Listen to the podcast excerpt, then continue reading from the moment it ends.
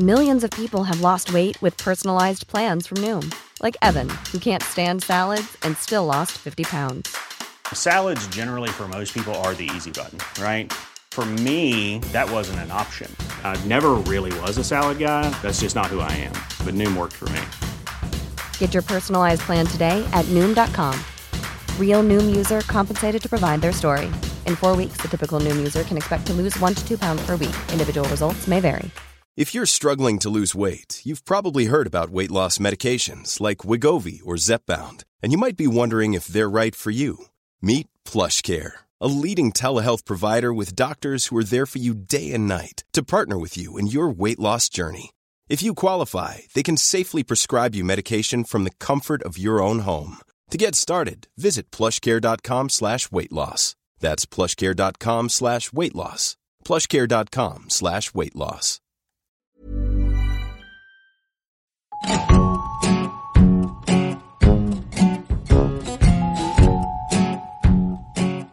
Welcome to Censored. I'm Aoife Bhreathnach, a historian reading salacious texts. This is season 7 of the podcast, and what a long way we've come. 64 episodes on the best and worst of the Irish censors blacklist. From Jack Kerouac to Jackie Collins, I've read every genre of blacklisted novel. But I wanted to expand my remit a bit because the censors I've talked about could only ban publications. If it wasn't a printed book or magazine, they weren't interested. Because, of course, the Censorship of Publications Board was an arm of the state, its powers were defined in law. So the board had no power to restrict spoken speech or visual art exhibitions or theatre. Technically, there were whole swathes of Irish life where anything could be said or done, where formal limits did not apply. Of course, we know that wasn't true, because state censorship wasn't the only mechanism restricting expression. That's why this season I'm looking at censorship's older sister, censure. I'm leaving government prohibition orders to one side and exploring how ordinary, apparently decent people censured each other. Sometimes it's as dramatic as a book burning, other times it manifests as strongly worded letters to newspaper editors. Versions of censure today, you could argue, include cancel culture and before that, in the 90s, political correctness. Just so you know, I'm not doing a podcast on cancel culture because there are much better pods out there on that topic already. Check out Cancel Me Daddy if you want contemporary hot takes. I want to do something quite specific in this season. I want to look at how Irish people who were not state censors limited forms of expression. I'm interested in the ways censure limits who is seen and heard. I think often of something one of the film censors said in 1943. There are at least one million censors in Ireland. I am only the official censor. So for this season, I want to restrict the meaning of the word censorship to that formal, bureaucratic, state-led stuff and talk about social censure instead. In this first episode, I'm examining the Playboy riots of 1907, an infamous clash between a theatre and an audience who denounced a play by heckling, stamping, pounding the seats with sticks, and generally acting the maggot. The play in question was The Playboy of the Western World by John Millington Synge, and it all happened in January 1907 in Dublin's Abbey Theatre. The standard interpretation of this almost week-long Ruaille Buaille is that a daring, sexually frank play offended nationalist holy joes so much that they rioted. It seems to ominously prefigure formal state-led censorship, the sort of stuff I've been talking about all along. You could argue that the historical origins of a culture of taking offence emerged in the Playboy riots. It looks like a sexually repressive, prudish Ireland made her spectacular debut in the Abbey Theatre that week. Or rather, his debut, because the Playboy riots have an extremely strong macho energy. I'm just going to summarise the plot of the Playboy very briefly here. Christy is the Playboy, he kills his da, goes on the run, confesses to the crime, and becomes the local stud. All the girls and women in the play fawn on him. Pegeen Mike dumps her fiance so she can be free to marry Christy. The widow Quinn is all over him like a rash. Two other single young women flirt outrageously with him. He tells his story of splitting his father open with a shovel more than once, reveling in the attention. Unfortunately for Christy, the plot twist is that Da is not dead. The desperate young fella tries to kill him again and fails again because you just can't kill the patriarchy. All the girls are pure disgusted that he's not the father killing hero of their dreams, so he gets a fierce slagging off. At the very end, Christy and the unkillable Da leave together, somewhat reconciled. Pegeen Mike ends the play with the famous line, Oh my grief, I've lost him surely, I've lost the only playboy of the Western world. I've done a two-part deep dive on this. Firstly, I'm going to analyse the play and then the riots.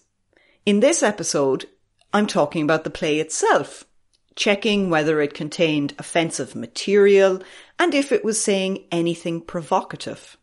Part two, on the riots themselves, is already up on Patreon if you're desperate to hear how it ends. Otherwise, you'll just have to wait till next week. To explore the Playboy riots, I'm joined by Dr. Lloyd Maeve Houston from the University of Alberta, where they are Banting Postdoctoral Fellow. And they've graced the podcast before, rating the filth of both James Joyce and Samuel Beckett. So check out those past episodes too. Hi Lloyd, welcome to the podcast again. you can't keep me away. no, I mean we're just going to have to bring you on as a rolling guest.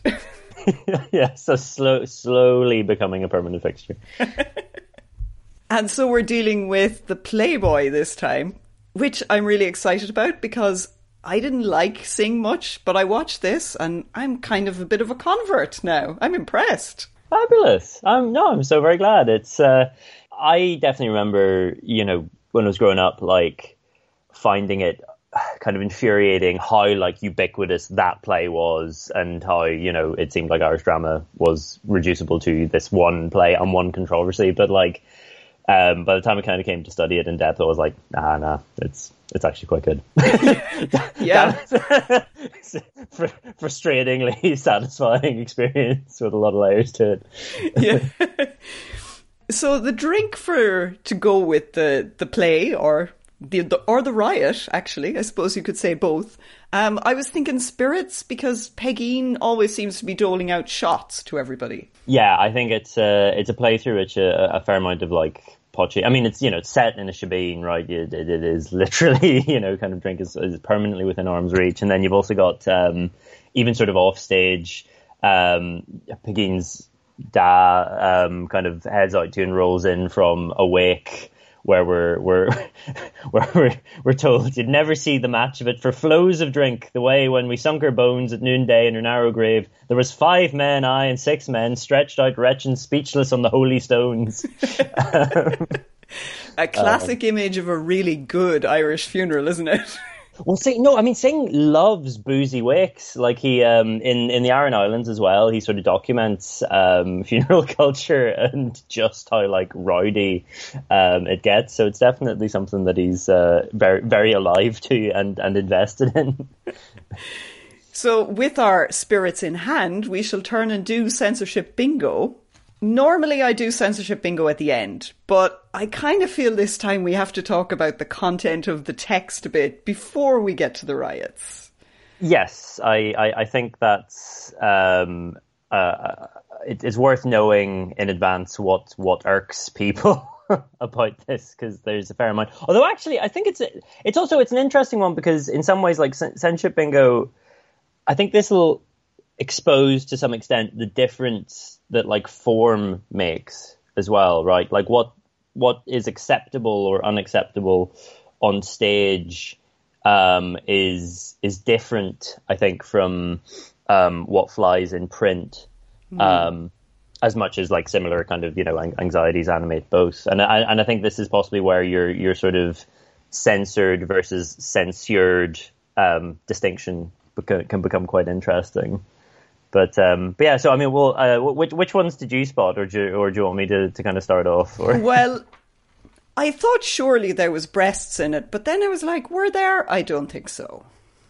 Um, well, there are they are alluded to. There, um, I mean, um, there's lots of fine fine figures of lad of ladies, you know, like lovely girls. If you want a lovely girls competition, there's there's a good one happening. Sure, here. they're all lovely girls. no, I, I, I, no, absolutely. I mean, the um, uh, well, we'll we'll t- we'll talk more about. I think just the kind of like sexual vivacity of the women and how much of a problem that poses. But um, so while while I mean, well, certainly no one's like getting their getting their um, tits out on stage or, or anything. I think. God, that, can you imagine? Uh, um, wardrobe malfunctions, uh, fortunately, uh, avoided um, in in that initial run, but. Um, I think breasts and what happens with them is a kind of area of concern, and it's not even something that like gets seems to get picked up much in, in the, the, the sort of media response to it, but mm. to my mind is one of the most scandalous things about the play. Um, so there's a point kind of uh, in the first act where the widow Quinn is um, has sort of come to uh, keep an eye on on Christy and Pegeen um, at the invitation of Sean Keogh uh, and and and uh, Father Reilly, um, and Pegeen is, is is irked by this, and in order to sort of get the widow Quinn out of the way, she um, she talks about how, or you know, tries to kind of put Christie off um, the widow Quinn by saying, "Doesn't the world know you reared a black lamb at your own breast, so that the Lord Bishop of Connaught felt the ele- elements of a Christian, and he eaten it after in a kidney stew?" On the one hand, the, the, you know the, the image of um, a woman um, who is it, it, it's heavily well, not even heavenly blind, just openly stated has murdered her husband. Who uh, the image of her like suckling a lamb at her own breast is already sort of boundary transgressing enough. But then the way that that's inserted into a kind of community so insular that like the Bishop of Connaught is brought into like very close proximity to her breast, kind of metonymically through the lamb um, that he eats, and then this kind of this like disquieting sense of everything being kind of insular and interconnected then picks up because there, there's a sort of point um, slightly later in that conversation um, where the widow Quinn sort of hits back by saying, or you know, tries to kind of put um, Christy off Pegeen by saying, um, well, you know, she's waiting only on a sheepskin parchment to be wed with Sean Keogh of Killakeen. So there's just sort of like more sheep again. Yeah, I'm not saying it's the same sheep, but it's it's like this sort of odd sense that like you've got this kind of line of of connections from her breast through to like this um impending marriage between um, Sean and Pegeen, which we'll also talk about because it's also objection potentially quite objectionable. Um, or I guess maybe we can just talk about it now, which is that um, it's I, I, don't think it's it's it's not on the the censorship bingo card. I don't like, have incest, you know. Yeah. And, I mean, sometimes I've been like, why didn't I think of putting that on it? Because it turns out it's quite a thing. Yeah, well, it's um. So I mean, it, yeah, incest and inbreeding is again, it's not something that's like heavily foregrounded in the the scandalized response to the play, but to my mind, it's a kind of disquiet, another disquieting thing, or I think it's definitely like in the background of what makes the play so sort of irksome to the people who um who who kind of protest it. So very early on, um, before um Christie's sort of arrived in the shebeen, we have this conversation between Sean and Pegeen where um, they're discussing their their forthcoming nuptials, and he says, "Aren't we after making a good bargain? The way we're only waiting these days on Father Reilly's dispensation from the bishops of the court of Rome." So obviously, like no one these days is likely to enjoy hearing their impending marriage described as like a good bargain. um, and that kind of like you know that kind of commercial element. Yeah, I mean, it, yeah. it, obviously we're a long way from sex work, but that sense of like you know relationships being governed by um, kind of financial interest um, These kind of arranged marriage kind of ideas. Yes, which which you know, if you look at um, the sort of demographic data, like was a, a feature of, of Irish, like post famine Irish um, kind of marital patterns are really dictated by you know keeping a hold of land, consolidating mm. property, and produce these marriages between like crusty old men and, and very young, you know, relatively speaking, young women. But if if you sort of move past that, um, you know, the, the way that like the, the local priest and the Vatican are determining what the marriage again seems a bit suspect. Um, but maybe to a modern ear, we might miss quite what's being signaled here. So beyond just, um, you know, the, the mercenary character of the relationship and Sean's undue deference to the church, um, we've also got um, the need for a papal dispensation. And I think for a Catholic audience of that day, that would have been a big red flag. Because they're first or second cousins, aren't they? Yeah, the proposed union violates the prohibition against consanguineous marriage, um, which, if we turn to our copy of the Catholic Encyclopedia, which I know we all have to, to hand. of course. I mean, just behind me, yeah. yeah. We'll, we'll, we find that um, consanguinity is a diriment impediment of marriage as far as the fourth degree of kinship inclusive. And the fourth degree, as you say, is, yeah, it's, um, it's first cousins so um, yeah, I mean, you know, the, it, of, like first degree of consanguinity, you got your parents and children, then and then second is like siblings, grandparents, etc. But um, but yeah, so for so um, so given that they're roughly the same age and they aren't siblings or whatever, it seems most likely that Sean and Pegeen are clearly like cousins. Yeah. Um, and if we turn to the if you turn to the uh, either if you had the program in front of you in that first performance, or if you look at the, the you know the kind of character listing in, in published editions, um, we'll see they're listed as second cousins uh, so Sean Keogh is her second cousin, although in some editions it is first cousin. And as I say, that kind of you know papal dispensation thing seems to position them even closer than maybe the the printed material around the play is prepared to suggest.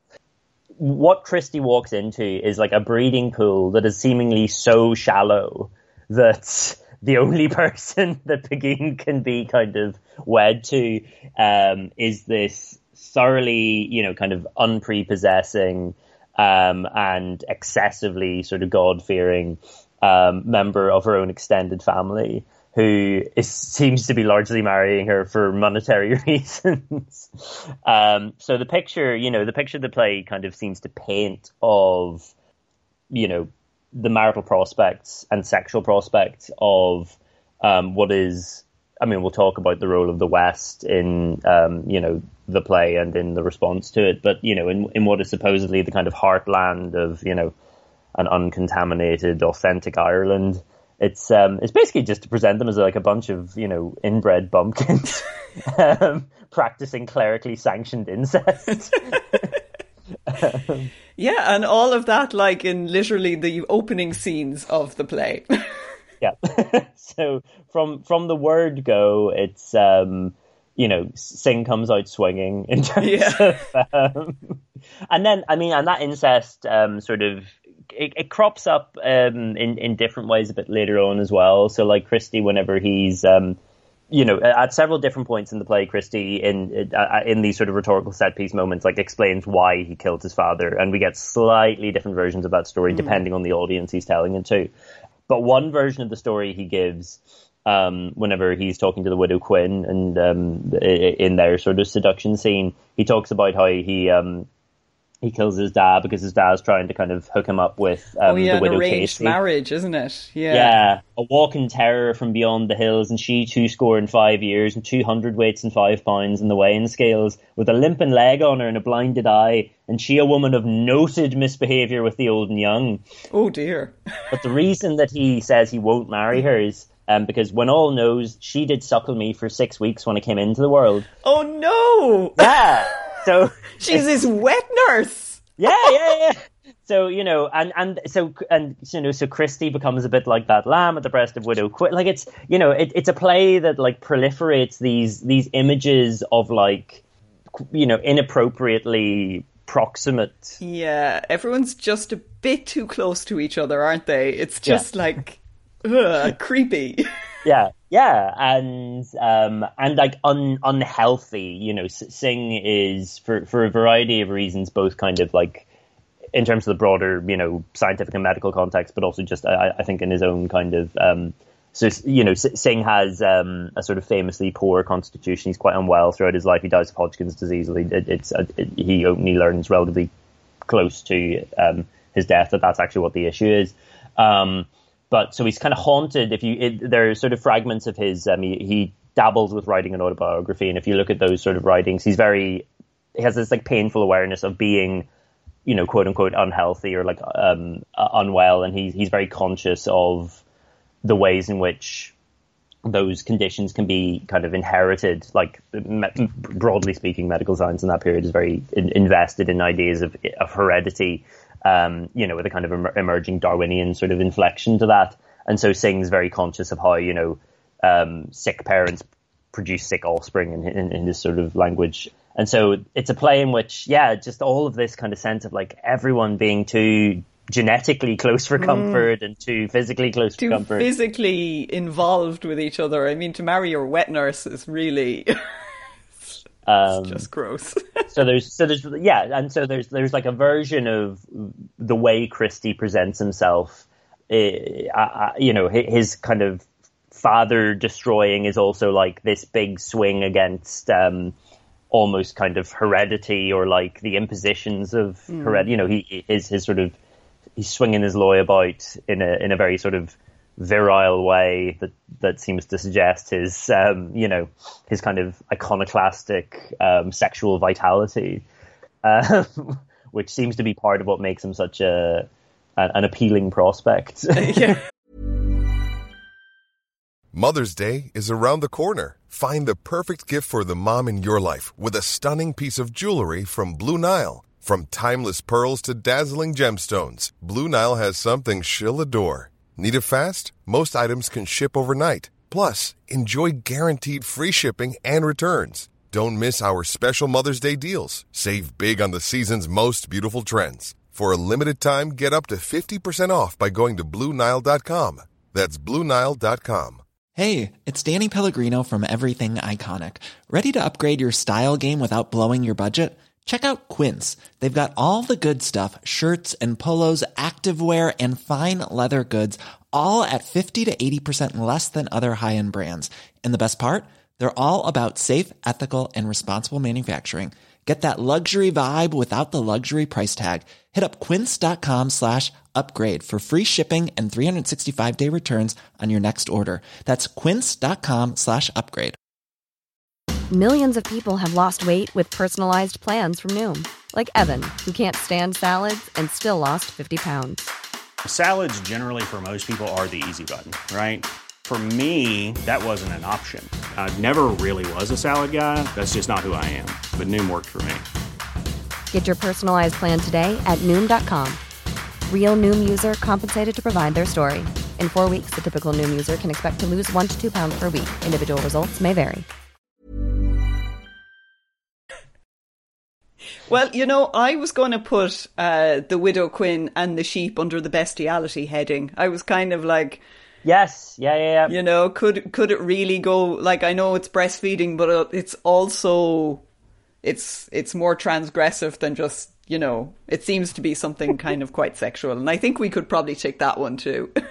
yeah, no, absolutely, and and I think that that's the other thing as well, right? Is is that it's a play that as much as obviously it clearly doesn't fully succeed in this game, or maybe it succeeds only too well.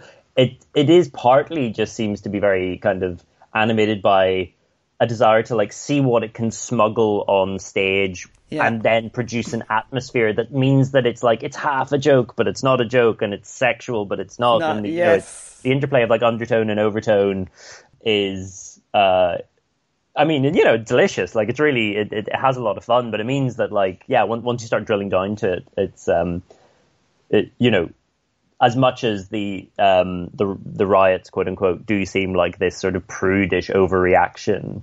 Um, yeah, it's a weird place actually. like it's, it's quite i found it really quite compelling and when i was watching it i was like i should be really annoyed by this because this this um excessive dialect thing can really get in my nerves. But I'm actually totally into it. You know, it's it sucks you in and it kind of does there are so many suggestive moments where you go, hang on, di- no, maybe not. And it's gone. And then they're on to something else. And you think, hmm, I'm not sure about that. But anyway, I'm here for the ride. so I'll just no, Hang absolutely. On. I think. I mean, it's also one of the things that it's it's something that that gets the play into trouble. I mean, we can maybe um, you know later kind of itemize exactly what seems to prompt the most stringent objections. But yeah, that that sort of rhetorical exuberance, and then it not quite being clear what's explicitly or implicitly being said.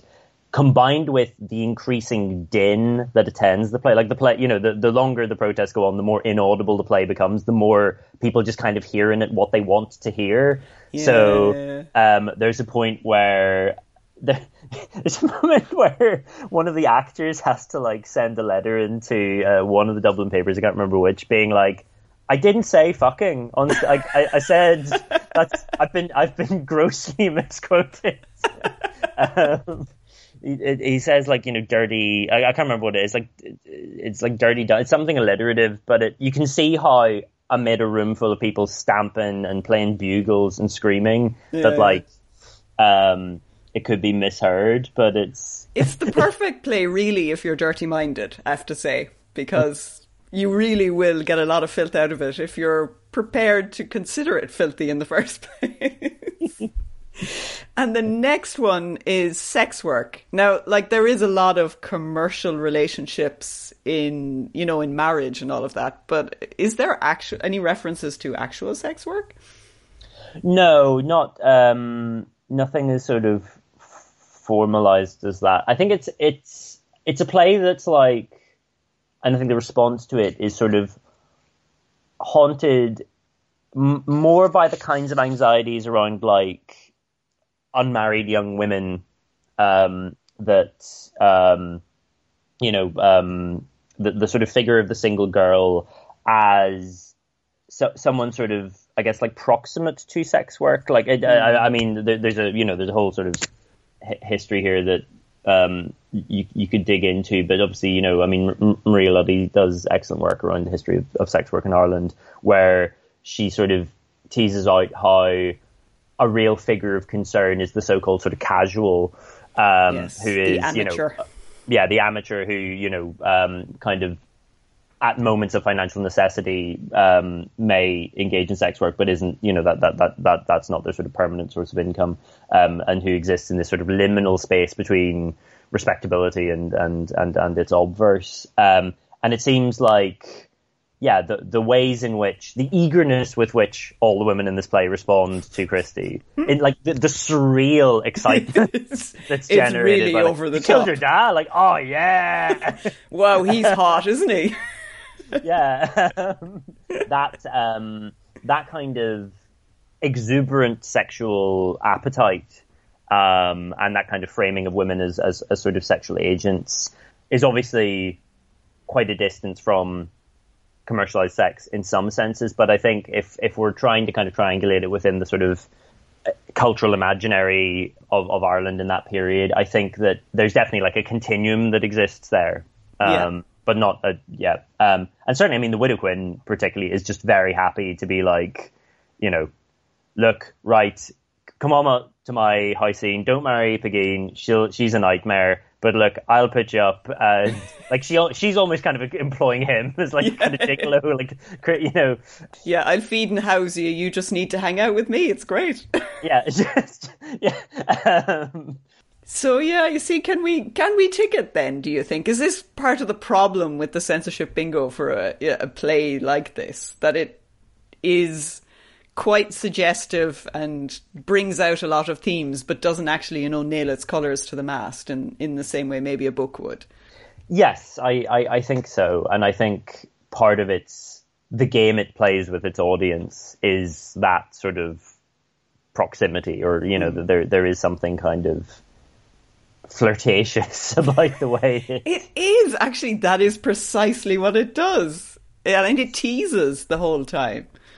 No, absolutely, yeah, and it's and and you know, and you have like long passages in the play that are actually really concerned with that, like the way that, like, I mean, you know, it's a play that's structurally oriented around a succession of seduction scenes, right? Like, it, it, each act is almost the same narrative shape as the succeeding act. It just seems to go a little farther, or things, you know, Yes. um, get taken more or less literally, um, with you know ultimately sort of catastrophic um, effect. But like when Christie arrives in the Shebeen, um, and is being really coy. Like he does that, you know. There's this sort of rhetorical striptease about even what he's done, Yeah. um, where you know everyone who's in the shebeen is like having a guess. So it's like you know maybe he followed a young woman on a lonesome night, and Christie's like, "Oh, saints forbid, Mister, I was all times a decent lad."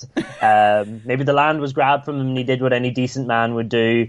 Um, and you know, and, and Christie's like, no, I'm too rich from that. You know, um, my dad was a strong farmer. Thank you very much. Um, did you strike golden guineas out of solder, young fellow? Um, again, you know, he's uh, or did you marry three wives, maybe? So the, you know, it, it, it, there's this constant sort of um, deliberate. Yeah, I, I think teasing is, is exactly the right word for it. Sort of play with like what Christie did or didn't do, and you know what did or didn't happen, and even even the kind of like you know Schrodinger's parricide. Um, is, is, is, is exactly this. Um, you know, it, it, obviously Pegeen famously says, you know, there's a great difference between a gallous story and a dirty deed done in your own backyard. But like the play exists in exactly the, the, the liminal space between those two things. Yes. And kind of flirts with collapsing that distinction, but also likes to keep it operative.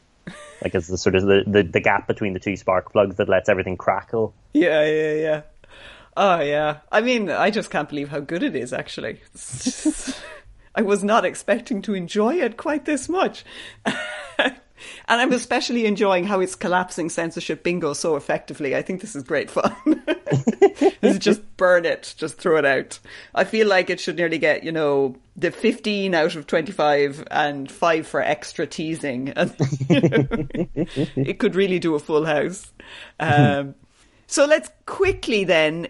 Do you want to just say what other ones really strike you out of the card then? Because I don't think there's, in a way, let's let's just abandon the concept of the card and just take something that really jumps out. Yeah, I mean, well, I, I suppose um, it's there's a, a felt sense of obligation to acknowledge the what notionally precipitates all the ruckus, right? Yeah. So you know, if anyone, I suppose, knows anything about this play or I don't know if you if you were like a desperate kind of leaving cert student who had to like quote one word from it, you would you would always have the word shift ready Shift, to hand, yeah. right?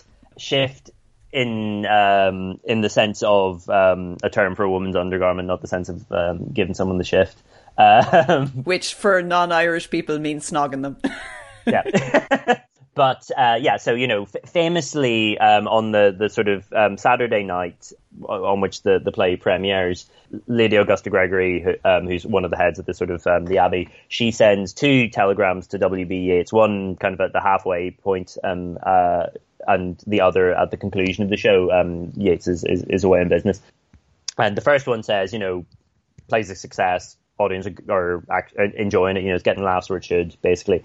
Um, but the second one is audience broke up at word shift. What that is referring to is a moment late in the play after Christie has gone out, killed his seemingly killed his father for a second time, um, and everyone's getting ready to either well turn him over to the authorities, stroke, um, you know, uh, extrajudicially hang him. Christie, um, you know, is convinced that having killed his dad again, Pegeen will, will once again sort of welcome him with open arms. Um, he sort of refuses to leave, um, saying, "It's Pegeen I'm seeking only, and what did and what did I care if you brought me a drift of chosen females standing in their shifts itself, maybe from this place to the eastern world." Um, so you know, even if you presented me with a All the women in the world. all, yeah, all in their underwear, um, from here to the horizon, I wouldn't move. Which is itself a kind of reference to, I think something Cuchulainn says, like it's it's or like one of the his, his sort of heroic trials. So, so there is a kind of you know. It's another instance of saying something very provocative, but in a way that actually has some kind of grounding in, or you know, a, a notional justification. But this image of, you know, um, a streel of women in de facto lingerie proves notionally unacceptable. W.G. Fay, who played Christie in that first production, didn't help matters by flubbing the line. So instead of saying a drift of chosen females, he said a drift of Mayo girls, which made it, you know, more kind of concrete and situated in the real world. The slight difficulty with that is, um, as, a, as, as a kind of explanation of what goes on, is that actually the audience have been kind of losing their shit from earlier than this. Um, so by the point that um, that Christie's da has reappeared on the scene, they've been kind of unsettled on that first night. Um, and then by the time Christie goes out and um, uh, lops his dad's head again, um, basically from there the audience, it, um, Ben Levitas, who's a, a, a, sort of Irish theatre historian, he he talks about how by that point the kind of in a way that Synge seems to have engineered the mob violence on stage is mirrored by the kind of unrest in the audience, and there's this kind of um, deliberate breakdown between, um, you know, the fourth wall basically collapses mm. at that point. And so the the shift kind of reference is just the icing on the cake. In fact, actually, it seems like if you read the um, the Freeman's Journal, um, which is that first their review of the play or their first sort of account of the um, the disturbances. They don't actually mention it because I don't think they hear it. There's too much commotion, really. However, well, but it, it's also that there are several shifts um, and references to two shifts that, that, that cause an issue. Um, so th- there is a um, there's a clearly spurious letter from a, a Western, it was a, oh. someone claiming to be a Western girl in the Freeman that's clearly yes. just the same. Like, um, I mean, you know, in a, in a debate that's all about like how Irish women are being ventriloquized, it's really funny that you know people keep ventriloquizing Irish women to like critique the play. Um, but, Isn't it a Western girl too, as well? Yeah. what?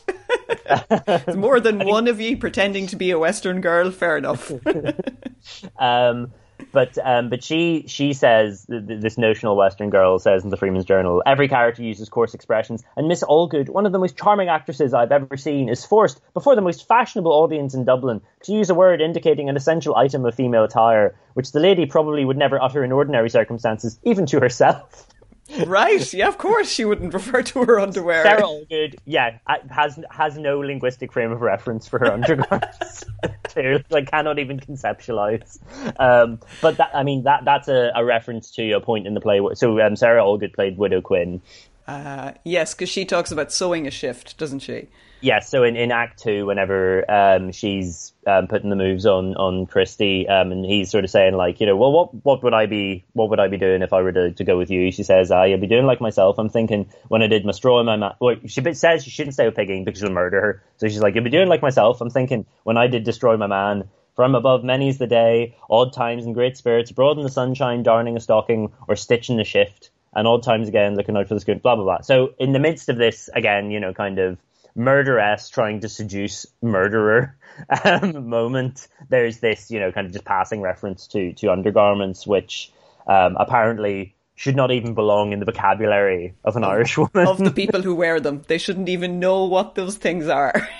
but but I suppose there, I think also what what that does get at is the sense that like there's something about. But you made an Irish woman say that word out loud Publicly. in public, yeah. and that you know, so um, the question of like what happens when things are put on stage um, is a big kind of issue for um, for for the the, the riots. Um, but also for the play itself, right? There's a lot of you know kind of readings of this play critically where people talk about how it's you know it's all about the construction of an Irish audience or like what that means, and you know um, it's not for nothing that the play is consistently structured around Christie kind of selling a different story of himself to a receptive audience or like tail, you know, mm. uh, uh, and then how, you know, as as I was saying, the play seems to kind of anticipate its own reception, like the point at which it stages the thing it's about. Right. Yeah, its on stage audience try to like close down what's happening, and then that prompts the offstage. You know, it's it's um, it's not for nothing that that um, you know Ben Ben Levitas calls it a sort of hall of mirrors. I suppose for me, the crime aspect really struck me when I watched it. That the widow Quinn, they keep talking about her destroying her man, and I'm like, no one complained about this at all when they were writing in letters and saying how awful the play was. They all said that Christie killed his dad, but yeah. nobody said that the widow Quinn killed her husband, and everyone knows, and everyone seems fine with it, apart from slagging her off. No one turned her over to the police. Nothing happened. It's like, what? And in the complaints about the play, they're like, how dare you suggest that Irish people would tolerate criminality? We are well known for uh, A, not being criminal, and B, hating criminals. You're like, but. Okay, the thing you're only complaining about half of the crime in the play, and also historically, you know, uh, you know, you could say within the colonial context in particular, a lot of people in the society are quite relaxed about breaking rules as long as you have a good reason to break them and it's a communally accepted reason. And what's the communally accepted reason for the widow Quinn killing her husband? No one tells us. Well, I mean, you know, apparently she like nicked him with a shovel, and it seems to have given him tetanus or something. You know, it's it's a, but it, yeah, it was an no, accident. No, but I mean, you're, you're completely right that, um, and I mean, it, it, if we look at the like response to the play, as you say, one of the things that's, that, that obviously provokes scandal is a the fact of the parricide in itself, um, the kind of joyous, like the exultation with which it's greeted, particularly the kind of sexual exultation that it receives among the um, the play's female cast. Um, you know, and, and like there, the play gets some gets some really funny kind of moments out of that. Um, like whenever the minute Christy basically mentions he's killed his dad, they're like, right, we need to employ this man. Like Yeah. he, he's he's our pot boy. Um, so you know, Pegeen says, ah, that'd be a lad with a sense of Solomon to have for a pot boy, Michael James. You know, Pegeen, she talks about if I'd let that, that lad in the house, I wouldn't be fearing the loose khaki cutthroats of the Walking Dead. And whenever Christie's like asked if he shot his father, he's like, no, Hey, it's Paige DeSorbo from Giggly Squad. High quality fashion without the price tag. Say hello to Quince. I'm snagging high-end essentials like cozy cashmere sweaters, sleek leather jackets, fine jewelry, and so much more. With Quince being 50 to 80% less than similar brands. And they partner with factories that prioritize safe, ethical, and responsible manufacturing. I love that. Luxury quality within reach. Go to quince.com slash style to get free shipping and 365 day returns on your next order. Quince.com slash style. I don't have a license for a weapon. I'm a law fearing man. yeah. right. Yes, of course you are. so you know, it, the, the play is again very much in on the joke uh, about its own kind of engagement. But as you say, I think one of the things that, that is that that kind of animates this is an awareness that. Um, Particularly in the kind of British cultural imaginary, the Irish are basically by this point synonymous with criminality, right? Hooligans, Yeah, riots, the whole. Moonlighting, the Phoenix Park murders, you know, you you name it. There's um and and the figure of you know, I mean, parnellism as it was presented in the English popular press was very much framed as just a sanction for kind of criminal violence um, and, and and and this sort of total breakdown of law and order. So yeah, there's there's this sense that um, having an Irish community welcome and conceal a criminal is only serving to like sanction um, the, these kind of hibernophobic caricatures. Um, I mean, Synge obviously has the the kind of last word on this in that he's just like, well, this is just based on something that I was told on Aran. Um, Yeah. like, they, Happened already, lads. they, they sheltered a murderer and uh, you know happily tried to kind of get him away to America. You know, so it's just fact. um, And and you know and and, and um, if you look at the you know his notebooks from from his time on Aran, he he you can see where that story originates, and you can see it captures his his kind of imagination. Um, but yeah, no, I mean, again, it, it's it's not clear whether the widow Quinn's criminality is sort of overlooked out of uh, it, whether that's a kind of form of decorum, like they don't even want to further Yeah, yeah, to- intensify the slander on Irish womanhood, or they just miss it, or they're too worked up about other things. it's, it's, There's so much to get worked up about. There just isn't time to accommodate all their criticisms. I mean, she, she's derived, described as like a coarse virago by that um, by that uh, that um, Western girl we've we've quoted or notional Western girl, I think. But um, yeah, so it's um, no, it's a play, yeah, that, that that's definitely kind of concerned with with crime and like crime's proximity to like sex as well and violence. Uh, and that, that crime can be sexy. Very sexy. Yeah. well, I mean, I, and again, the play has so much fun. Like the, the the kind of curtain line for Act One is like, I sure, shouldn't have killed my father before. Like, you know, if, if I'd known I was going to get this just once. if I'd known I was going to turn into the local stud, I would have done this years ago. um, or like, um, uh, you know, um, Pegeen's dad is like, you know, you expect me to welcome welcome this this father slayer into into my family? I'm not going to become his father-in-law. That's a dangerous position. this guy's got a taste for it now. Oh god! I mean, it is it is both very silly and very clever at the same time, and it's it's it performs an amazing trick. I think like that, the way it just catches you, and you laugh at it, and then you go, "Oh, actually, if you think about it, that's quite that's quite interesting how it ties back into so much else." And that's the play itself, which was unexpectedly, cleverly offensive. Synge included some pretty disgusting images from breastfeeding lambs for the bishop's table to Christie potentially marrying his wet nurse. I wonder if these moments were too awful or too quick to register with critics, who preferred to talk about crime and underwear instead. So the next episode will be on the riots themselves, documenting the wildest week in Irish theatre history. There was rowdy singing, police arrests, and a patronising speech by W.B. Yeats, this had everything. Till then, keep your hands clean and your minds filthy.